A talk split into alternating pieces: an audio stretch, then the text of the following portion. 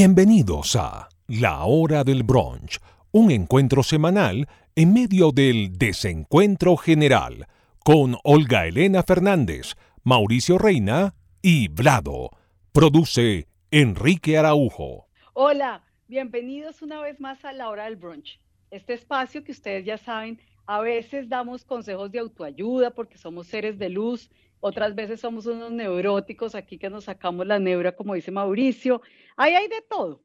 Hoy, como siempre, tenemos tres temas en el menú.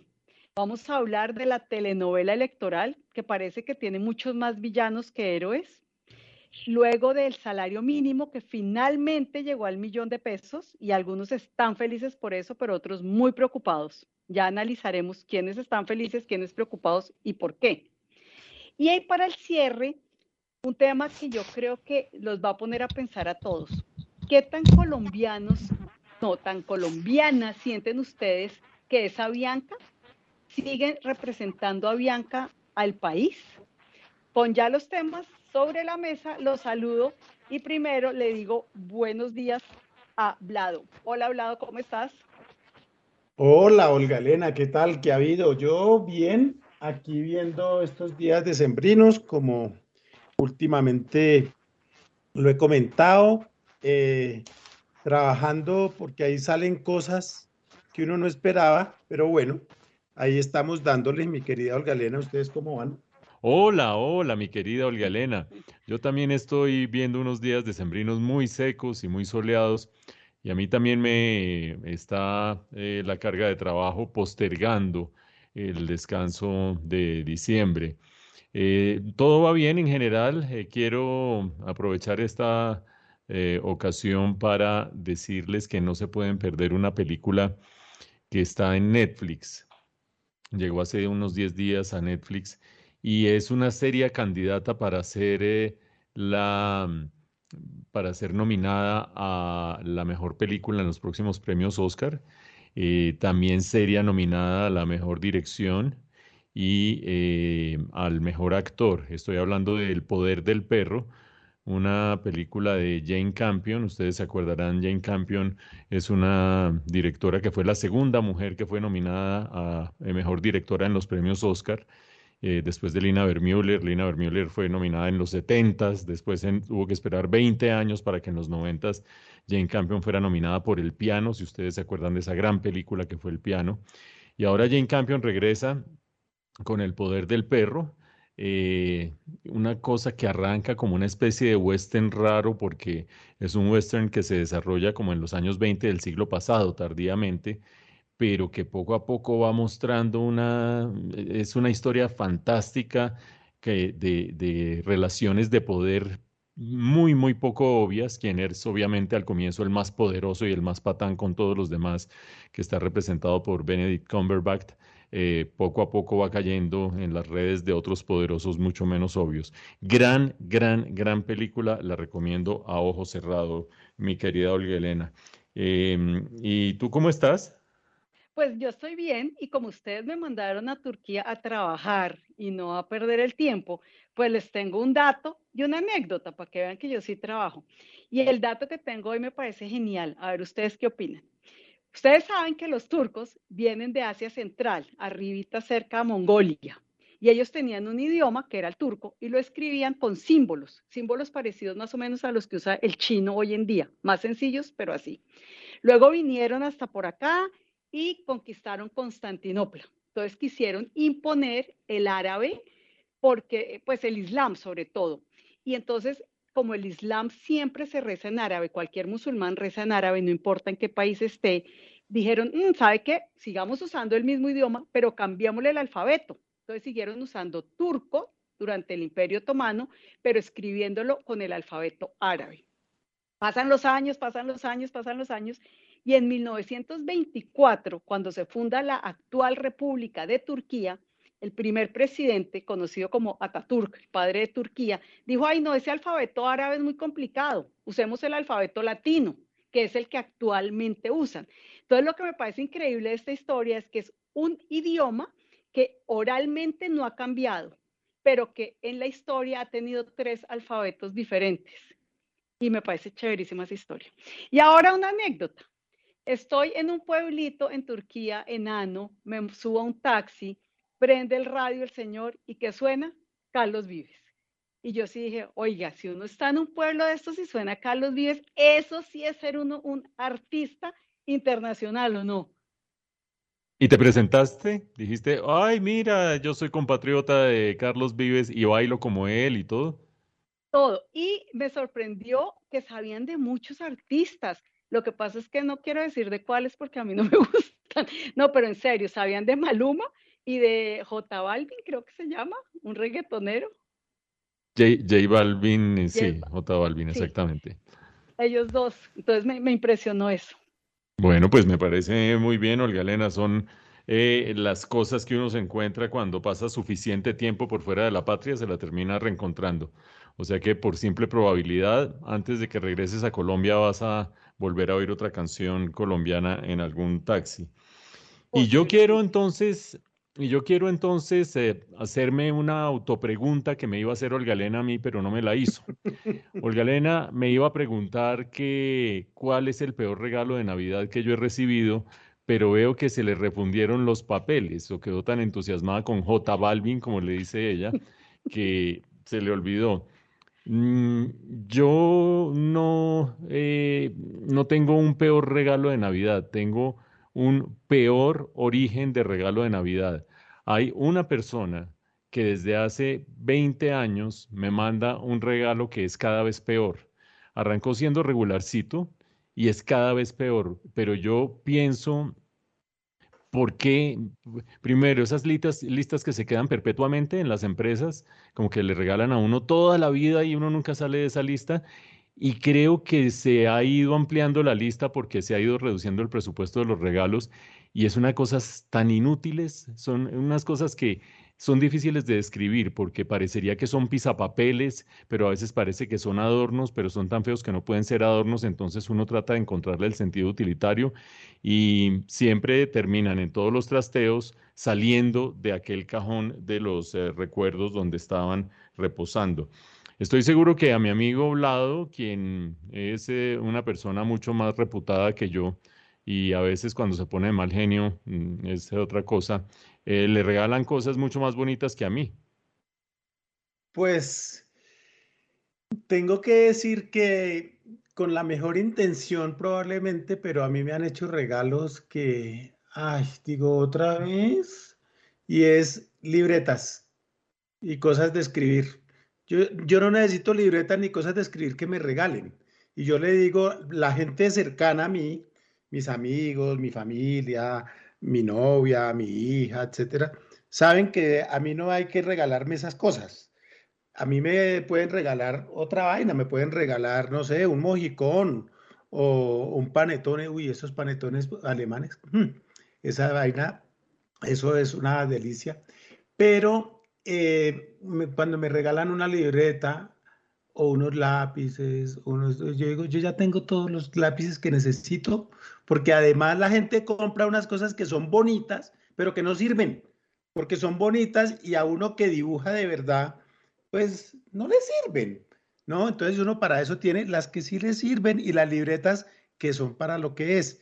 Pero, ay, Dios mío, entonces, eh, contradictoriamente a mí como dibujante o como caricaturista o como lo que quieran llamar, el tema de que me regalen objetos de arte no, no es fácil, no es, no es tan chévere. Olga Elena. Yo pido que nunca me regalen ropa y les voy a decir por qué. Yo no sé si la gente cree que yo soy flaca o lo hacen para porque les da pena decir, ay, lo voy a mandar una talla grande. Y siempre me regalan ropa chiquitica, no sé, y nunca me cabe. Entonces yo digo, no, no, no, no, no nos metamos en, en preguntar qué talla es usted, deje así, pero no me den ropa que no, no nos metamos en camisas de 11 varas, metámonos en camisas de 14 varas. Exacto, porque claro, si a uno le dan extra large, va a decir, no, qué pena. Entonces me llegan con el saco small que nunca me cabe. Entonces no. Pero, pero es que usted es pista, Olga Elena, porque es que usted no es tan alta, pero pues como usted es llenita, entonces pues tiene su tallita. Entonces, claro, la gente se imagina, claro, pero la gente la, mide por la altura y dice, ay, esta debe ser XS. Y, no, Y no nada. se les olvide que tengo espalda de nadadora XL. Mi espalda es XL nadadora. Pero bueno, como ya saben que lo único que me pueden dar de ropa son bufandas que no tienen talla, pues entremos ahora sí un poco más en materia y qué tal si oímos una canción de una telenovela para seguir con la telenovela electoral.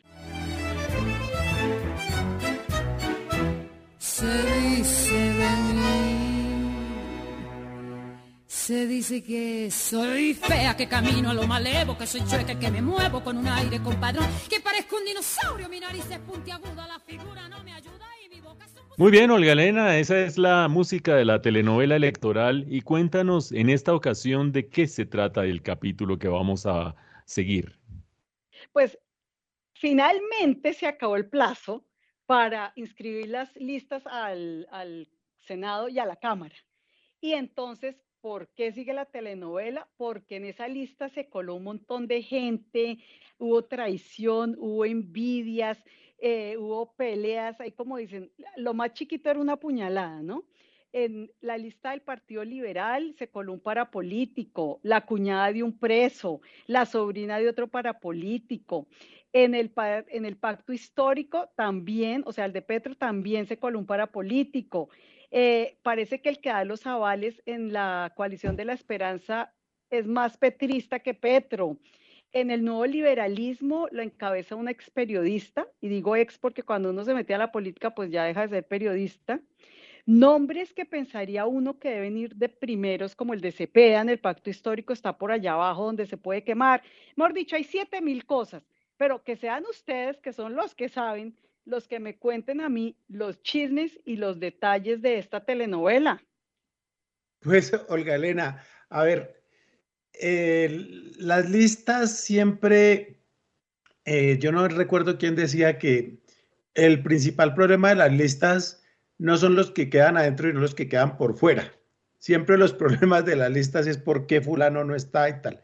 Una de las principales novedades de, estos anuncios de listas que hubo la semana que está terminando fue el, el retiro de Angélica Lozano como cabeza de lista al Senado. Recordemos que Angélica Lozano fue la que más votos tuvo en la alianza, en la alianza verde el, la vez pasada y pues eh, le fue muy bien y estaba pues muy bien rankeada y todo.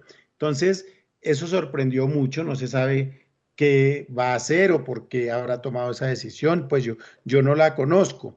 También llamó la atención que, como bien dijo usted, la lista del nuevo liberalismo la encabeza una periodista que es nada más y nada menos que Mabel Lara. Y pues yo no sé, yo no, no estoy enterado porque yo no oigo eh, Caracol. Yo creo que ya estaba en Caracol Radio, si no estoy mal, y no sé si va a seguir mientras empieza la campaña o después se retira, no tengo idea cómo va a manejar eso, pero pues eso es un poquito enredado ahí, pero pues va a estar ella y, en, y hay en el nuevo liberalismo varios personajes que son como de opinión, está también nuestra amiga Mauricio, ¿cómo es que se llama nuestra amiga la que trabajó con usted? Pues se nota que ya es ex amiga suya porque no, pues, cuando oiga este podcast. Sandra Borda. Sandra, Borda. Sandra Borda. Eh, no, no, Mauricio, yo la sigo queriendo y tengo la imagen de ella en la cabeza y todo, pero la memoria me patina. ¿Qué le hacemos? Entonces, eh, Sandra Borda pasó de ser analista y columnista del tiempo, tampoco sé qué irá a pasar con la columna. Recuerdo que María, eh, Teresa Herrán cuando su marido ocupaba algún cargo o se lanzaba alguna candidatura o lo nombraban ministro o embajador o alguna cosa, María Teresa Herrán suspendía su columna ella, porque decía, yo no puedo tener eh, una columna eh, estando mi marido metido en política.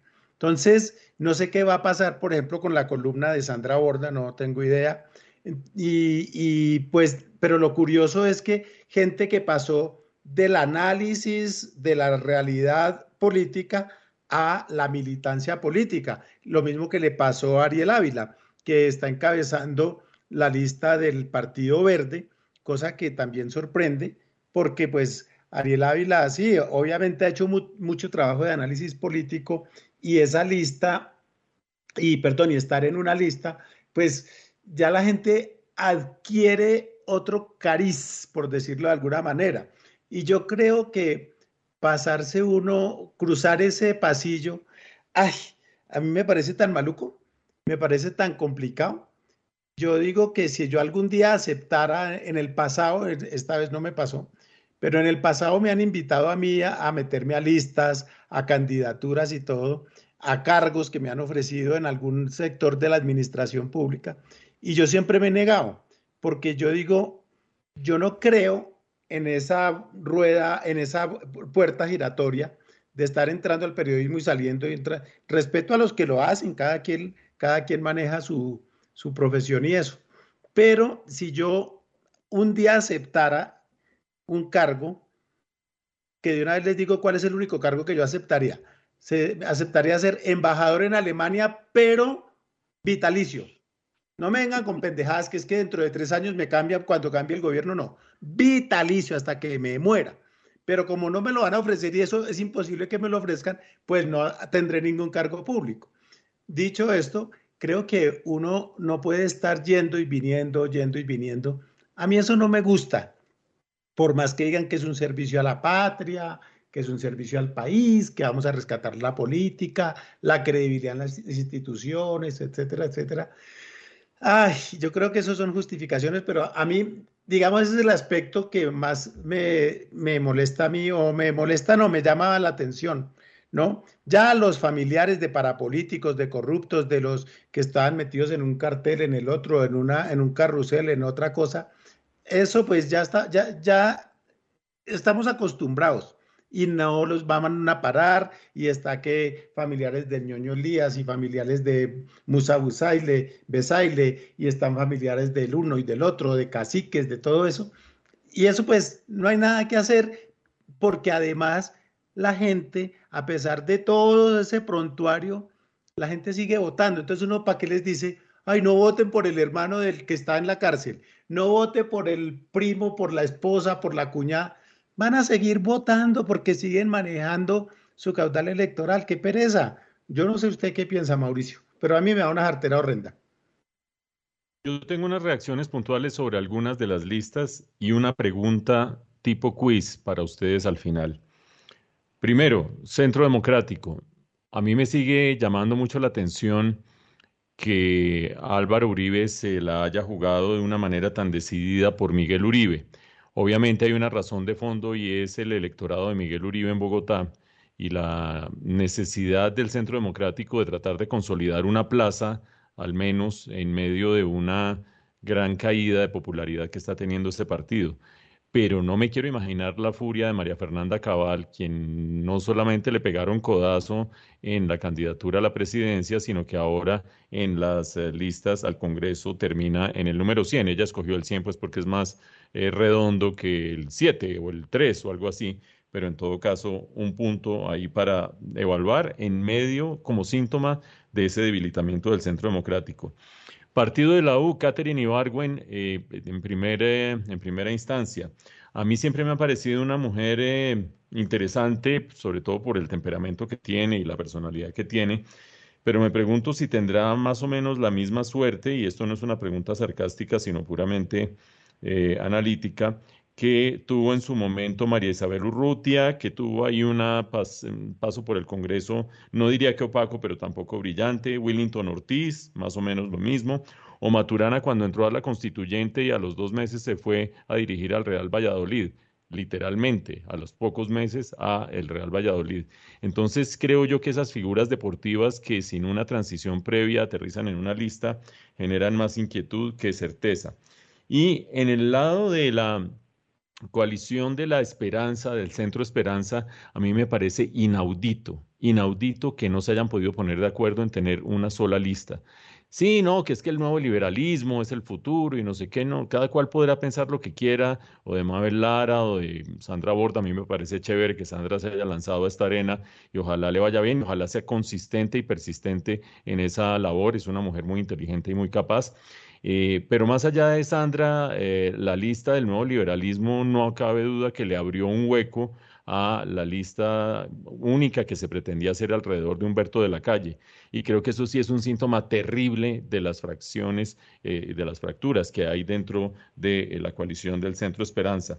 Un último comentario sobre el pacto histórico, lista cerrada encabezada por Gustavo Bolívar. Gustavo Bolívar, sin lugar a dudas, es el eh, escudero número uno de eh, Gustavo Petro y a mí me parece pues que a uno le puede gustar o no Gustavo Petro, pero me parece que es un escudero bastante eficaz, polémico y lo que ustedes quieran, pero eficaz. Pero tener lista cerrada liderada por un hombre, una eh, lista que se ha apreciado y un movimiento que se ha apreciado de ser amplio, de ser diverso y de que la mujer para arriba y para abajo y no sé qué, me parece que es algo que deja mucho que desear. Pop quiz para ustedes. ¿Les parece? El tema del día en el que estamos grabando, que es el día jueves. Eh, sí, se lo voy a preguntar en primer lugar hablado. Eh, eh, diga habladito, diga porque ahora se me tira el pop quiz. Diga qué es lo que. Sí, Mauricio, para no tirarme en el pop quiz, por eso le estaba yo consultando, consultando, alzando la mano. Resulta que usted habla de la votación de Miguel Uribe Turbay, pero hay que recordar que en unas elecciones que eran solamente para la alcaldía de Bogotá, y donde solo había cuatro candidatos, él fue el cuarto. Él fue el último, sacó el último lugar con 426 mil votos en las elecciones para la alcaldía de Bogotá hace dos años. Entonces, y yo ya en la dispersión de listas del Congreso, yo no estoy tan seguro de que vaya a tener mucho caudal electoral el señor eh, Uribe Turbay. Y eso, pues yo creo que no sé qué tan bien hable de, la, de esa lista. La lista del Centro Democrático, del Pacto Histórico, este señor eh, Gustavo Bolívar había dicho que él se iba a retirar, que no sé qué, que patatí, que patatá, y después que quería el número 100, que quería el número 1000, que quería yo qué sé qué número, y ahí quedó eh, encabezando las cosas. Las listas de las víctimas en esa lista del pacto histórico quedaron bastante relegadas en ese listado, después de todo lo que hablan. Las mujeres tampoco es que estén muy destacadas, como dice usted. A la pobre, a la pobre Caterina Ibargüen le pusieron unos personajes ahí detrás en esa lista del partido de la U, que uno dice, Dios mío. Cuánto me alegra haber servido de inspiración para que Vlado hiciera su comentario sobre las listas. Eh, mi pop quiz es el siguiente. Hablando del otro hecho político de la semana, que es la entrega de las firmas y el vencimiento de la entrega de las firmas, algo de lo que habló todo el mundo es del madrazo que mm, se le salió a Alejandro Gaviria. Y no porque mucha gente haya hablado de él, deja de tener sentido esta pregunta. ¿Ustedes creen que ese madrazo le va a mejorar la receptividad de la gente hacia Alejandro Gaviria o se la va a empeorar o va a quedar en las mismas? Pop quiz, respuesta rápida, Olga Elena. Yo creo que el hijo pito colombiano no es una grosería, lo usamos todo el tiempo, a toda hora. Es más, nos deberían dar certificado de origen. Cada vez que yo echo ese madrazo por fuera, dicen, ay, tan chévere que los colombianos dicen eso. Entonces, que muestra nada, que es colombiano y que echa madrazos como todos los colombianos. Y es más, pensaría que no le hace daño sino que, ah, chévere, es normal, el tipo es un tipo normal, porque además como lo ven tan distante y tan frío y tan filósofo, pues que se den cuenta que no es tan así, que es normal y echa madrazos. No, yo prefiero al filósofo y no al filoso. Yo creo que ese lenguaje no le queda bien a ningún político. Los madrazos, los, todos los asos que se le salen a los políticos, todas las vulgaridades y todo, eso a mí no me gusta. Muy bien, ya sabemos por lo menos que perdió un voto, el, voto de Vladimir Flores. Entonces vamos a hacer una transición, vamos a cambiar de tema y nos vamos a ir lentamente hacia algo que le afecta el bolsillo a todo el mundo. Enrique, ¿qué será lo que tenemos por allí? solo quiero pegar en la radio para ganar mi primer millón, para comprarte una casa grande en donde quepa tu corazón. Yo solo quiero que la gente cante por todos lados. Muy bien, pues eh, ahí tenemos el primer millón que mucha gente quiere tener y se trata ni más ni menos que el millón que tiene relación con el salario mínimo. En esa cifra quedó el salario mínimo para el año entrante. Y eso representa un aumento inaudito para el pasado reciente, un aumento del 10,07%. Fue celebrado un aumento de esa magnitud por muchos sectores, fue celebrado por los trabajadores, especialmente los líderes sindicales que estuvieron en la negociación con los empresarios, fue apoyado por los empresarios, fue celebrado por el presidente de la República como el mayor aumento de varias décadas en el salario mínimo y todo el mundo feliz, porque evidentemente, en la medida en que a uno le suban 10,07%, con una inflación que va a estar un poco por encima del 5%, pues hay un incremento real sustancial. Punto y aparte, no tardan en llegar los aguafiestas, que somos los economistas, y hacer la siguiente reflexión. En la medida en que eso significa un aumento de los costos laborales para muchos empresarios, y si usted tiene una empresa que tiene muchos trabajadores que, a los cuales les tiene que pagar el mínimo, pues evidentemente el incremento del costo es sustancial. Lo que hace el empresario es comparar, bueno, ¿cuánto me irá a subir la inflación? ¿Será que lo puedo cubrir con eso? Mm, no, esto va a ser más alto que la inflación. ¿En cuánto va a subir la productividad de los trabajadores o cuánto subió este año? No, tampoco alcanza para cubrir eh, la diferencia. Es decir, que en términos reales voy a tener que pagarles a los eh, trabajadores muy por encima de lo que voy a generar de mayores ingresos, incluso por aumento de la inflación. Y en esa situación, lo que terminan mostrando los números más gruesos en el mundo, esto no es ni invento de uno ni invento del otro, es que un aumento del salario mínimo por encima de la suma de la inflación más el aumento de la productividad, termina generando o más informalidad, porque los empresarios dicen, uy, no, venga, yo lo saco de la nómina porque yo no le puedo pagar todo eso, entonces ve a ver si usted viene solo por las tardes o qué sé yo, o genera desempleo, no venga ni siquiera por las tardes. Entonces yo les pregunto a mis compañeros, ¿qué puede estar pasando en un país, en una sociedad en la que mm, la teoría económica en primera instancia, pero un poquitico de reflexión en segunda instancia, muestra que un aumento de esa magnitud del salario mínimo a la larga se traduce en mayor informalidad, mayor desempleo y además mayores presiones inflacionarias, porque no faltará quien diga, uy, no, entonces ahora todo aumentémoslo en 10% porque aumentó en 10% el salario mínimo. ¿Qué pasa en un país en el que todo eso sucede y a pesar de eso todo el mundo aplaude? Yo quiero arrancar preguntándole a Vladimir, que veo que está haciendo ahí unas cuentas muy sesudas de qué significa un millón de pesos.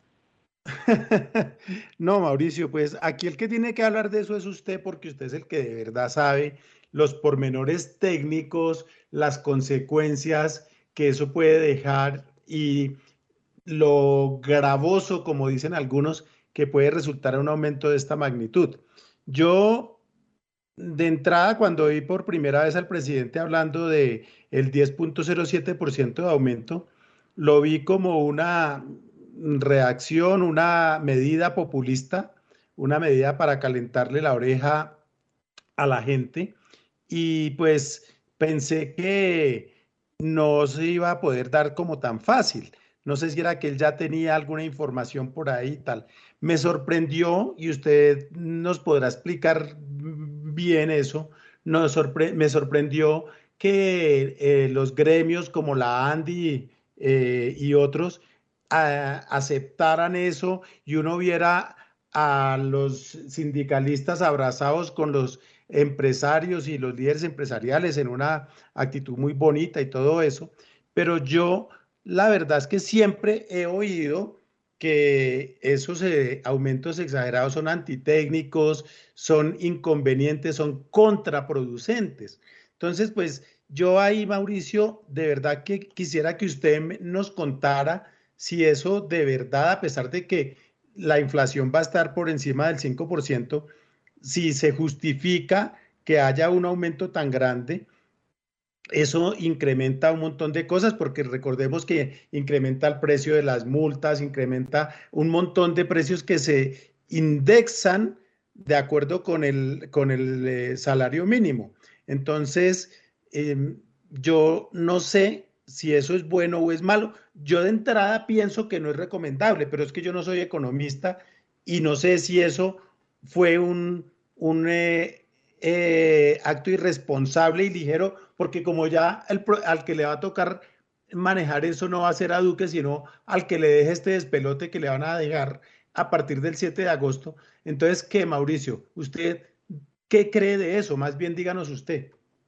No, yo estoy convencido de que un aumento de esta magnitud va a generar presiones inflacionarias y la inflación es un impuesto que pagamos absolutamente todos y mientras menos plata gane la gente, el costo de ese impuesto es mucho mayor. Agarren ustedes una persona con un ingreso bajo a ver cuánto le va a gustar que le aumenten eh, la inflación y le aumente el precio de los distintos productos de manera excesiva y acelerada. O sea que esto se va a traducir en inflación y eso lo pagamos absolutamente todos. Pero también está claro que esto se va a traducir en mayor informalidad y mayor desempleo. No, que es que el que gana el salario mínimo y lo tiene garantizado, ese sí tiene eh, un éxito en esta negociación. Pues claro, lo que pasa es que solamente el 10% de los empleados en Colombia tienen un salario mínimo atado a un contrato. El 10% solamente, es decir, esos son los verdaderos beneficiados de esta situación y me parece perfecto y me parece meritorio y me parece merecido lo que ustedes quieran, pero no vengan a, venderle al mundo que no, que es que es el 50% de los colombianos ganan el salario mínimo o menos. Claro, los que ganan menos son los que están en el sector informal y ese sector informal se va a engrosar porque hay empresarios que dicen, yo tengo esta nómina de 10 personas, me suben el salario mínimo el doble de la inflación prácticamente, yo tengo que quedarme con 9 solamente. Y ese décimo o termina en el desempleo o termina en la informalidad. Estoy convencido de que eso es así y la evidencia empírica alrededor del mundo así lo, lo confirma. Entonces, eh, Blado dice, bueno, pero ¿por qué lo terminan haciendo? Pues evidentemente esto es una jugada de cara a las elecciones. Es decir, en la medida en que estamos en esta situación en la que probablemente la oposición en cabeza de Gustavo Petro eh, tenga un chance bastante alto, muy seguramente de estar en la segunda vuelta y eh, probablemente de ganar también, eh, lo que termina haciendo llamémoslo de una manera simple, el establecimiento, por usar categorías un poco anacrónicas, es decir, pues yo le voy a arrebatar las, las, banderas sociales para que no salga en las elecciones a decir, no, y entonces el aumento del salario y no sé qué, y empiezan a darle a, eh, sin ningún tipo de pudor eh, al aumento salarial como una manera de quitarle banderas a Gustavo Petro. Eh, puede ser que sea efectivo en el corto plazo, no lo sé. Puede ser que tenga un impacto eh, de quitarle banderas a Gustavo Petro, no lo sé.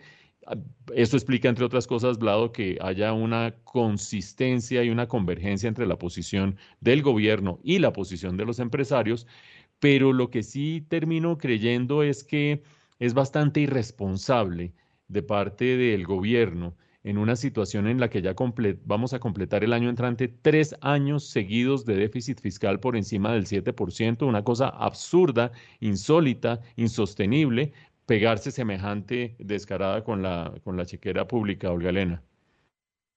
Pues yo tampoco soy experta en economía, pero uno tiene un poquito de sentido común, ¿no? Y se pone a pensar, imagínese un negocio chiquito en un pueblo. ¿Cómo va a hacer para pagar un salario de, un millón de pesos, no puede. Entonces, obviamente, viene la informalidad.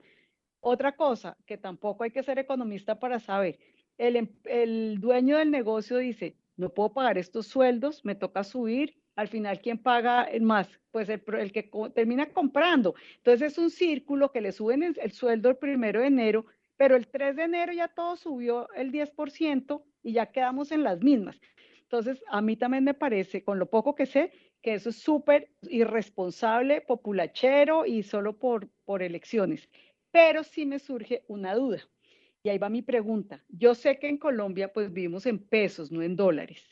Sin embargo, el año pasado, cuando se decidió el salario para este año que estamos viviendo, que eh, eh, quedó en 908.526 pesos el dólar estaba a 3.432, o sea que el salario mínimo en Colombia era de 264 dólares con 72 centavos. Ahora, con este salario nuevo de un millón y el dólar a 3.995, el salario mínimo en Colombia quedó en 250 dólares con 31 centavos. O sea que mal contados, el salario mínimo colombiano, con todo y el aumento, es 14 dólares menos. Entonces, ¿Eso qué significa? ¿Estamos más pobres frente al mundo? Lo que pasa es que ahí estás metiendo una variable que tiene una dinámica distinta y es la de la tasa de cambio. Es decir, cuando se fija el salario mínimo, no se fija tratando de mantener una paridad de poder adquisitivo con algún salario externo o con una medida de cuantificación en dólares. Paralelamente a el aumento o a la cifra de salario mínimo, lo que estamos atestiguando en la economía colombiana es esa devaluación del peso, ese aumento de la tasa de cambio. Eso es resultado de que tenemos un déficit con el resto del mundo. Lo que le vendemos al mundo menos lo que le compramos al mundo es cada vez más negativo y ha alcanzado un negativo que no tenía desde el año 2015 después de que cayera el precio del petróleo. Cuando uno tiene ese hueco para llenar, o lo financia o con créditos o se vuelve la niña bonita de la región para que le traigan inversión extranjera o termina teniendo una devaluación porque hay insuficiencia de divisas. Entonces, como dice el dicho, tras de cotudo con paperas, quiere decir, estamos generando presiones inflacionarias y paralelamente la tasa de cambio también está aumentando, Olga Elena. Entonces, eh, pues yo no quiero ser más aguafiestas de la cuenta, vamos a cerrar este año con un buen crecimiento por encima del 10% probablemente, pero el año entrante, el próximo gobierno va a tener que encarar una reforma tributaria del doble de la última que tuvimos. Número dos, un aumento de la tasa de cambio por ese eh, hueco externo del que estoy hablando. Y número tres, presiones inflacionarias bastante significativas, entre otras por cuenta de este aumento del salario mínimo. Yo quiero ver qué gobierno va a ser tan berraco de tomar las medidas recién llegado que se necesitan para estabilizar la economía. Pero como no quiero ser aguafiestas, le quiero decir Olga Elena que más bien nos lleve, eh, ah, no, no, no es Olga Elena, va a ser nuestro DJ elegido, que es Vladimir. Por favor. me, cambiaron, me, cambiaron, la continuidad aquí, eh, que nos lleve a un mundo distinto, Vladito. Es que usted insiste, Mauricio, en conculcarme mis derechos, cosa que no le voy a permitir, ni hoy ni nunca, carajo. No, Mauricio, no, la verdad es que sí, pasemos a, una, a un ámbito eh, del país que tiene que ver con ese sentimiento patrio que se nos alborota a todos cuando oímos esta maravillosa canción. ¡Ay, me siento de haber nacido en mi pueblo! Bueno, muy bien, pues así se nos recuerda que los colombianos sentimos que se nos eriza la piel, cuando recordamos nuestra nacionalidad, nuestras raíces, nuestros paisajes, el tricolor nacional, nuestra comida, etcétera, etcétera. Mentiras, pura paja. Yo no soy de esos.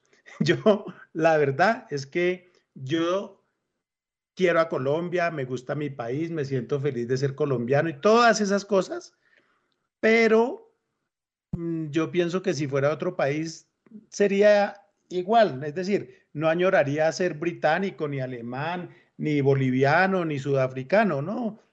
Colombiano, pues soy colombiano, me tocó ser colombiano porque, ajá. Pero hemos traído esta canción hoy porque algo tan colombiano como lo hemos creído durante muchos años, que es la aerolínea Avianca, pues hace rato que eso ya no es tan así. Recordemos que hace unos años el principal accionista de Avianca era el señor Efromovich, que era brasilero.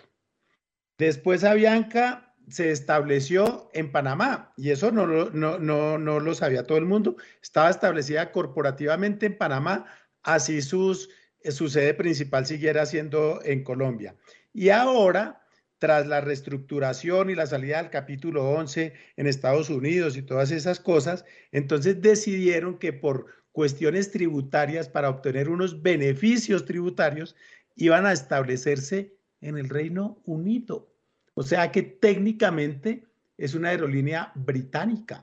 Es decir, Colombia ya no puede decir que Avianca es de este país. ¿Ustedes sienten que Avianca es colombiana o ya les da igual o ya la ven como una aerolínea más? ¿Les da pesar que ya no sea colombiana?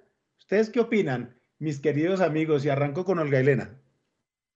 Pues mire, yo creo que la pregunta de qué tan colombiana siente usted que es Avianca, yo la voltearía. Yo preguntaría, los dueños de Avianca, ¿qué tanto creen o se identifican con nosotros los colombianos?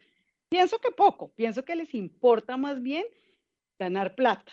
De resto, no les importa si las achiras son colombianas, si el uniforme con la ruana es bonito o no. Van a decir, ay, no sabe qué, dar papitas es más barato que achiras, quiten las achiras y quiten la ruana y quiten todo. Entonces, yo pienso es que tanto se identifican los nuevos dueños o que tanto quisieran mantener los gustos, la ideología, la imagen del país. Y yo digo, repito, creo que muy poco. A mí lo que sí no me gustaría es que una empresa que sea mala, incumplida, que trate mal a los pasajeros, represente a mi país. Yo defendí a Bianca hasta la saciedad porque me parecía que era buenísima, pero es que cada vez es peor, es indefendible, ya cobran por todo, cobran. El otra vez alguien se estaba quejando que cobraban porque la maleta tenía rueditas, o sea, unas cosas absurdas. Entonces yo no quiero que una empresa mala vaya por el mundo representando a Colombia, no me parece y no quisiera. Tengo una duda que no sé si ustedes sepan, eh, contestármela, pero si no dejamos ahí la duda, y es que los aviones tienen como un nombre, como una matrícula, y los aviones colombianos empiezan todos por HK, ¿no? Ese es el, como el nombre de Colombia en la aeronáutica. ¿Qué va a pasar con estos aviones? ¿Van a seguir siendo HK y de bandera colombiana? Eso no lo sé. Sí sé que los accionistas no son colombianos, de la, la firma ya no está casi no en Gran Bretaña, pero van a seguir usando nuestra bandera. Creo que Vlado sabe. Olga Elena, hace muchos, muchos años los aviones eh, dejaron de ser colombianos porque ya no los compran, sino que los arriendan. Y son aviones americanos, entonces tienen matrícula norteamericana, así tengan la bandera colombiana. Entonces ya no son HK, no sé qué, porque el avión está matriculado en alguna ciudad de Estados Unidos o del país que los arrienda, porque ya es más práctico el leasing que la adquisición de los aviones. Entonces, eh, el HK hace mucho que dejó de ser una, una, la única marca de las aerolíneas colombianas. Entonces, ahora es eh, muy común ver aviones con la matrícula, con matrícula norteamericana, así tengan bandera colombiana. muy ilustrativa.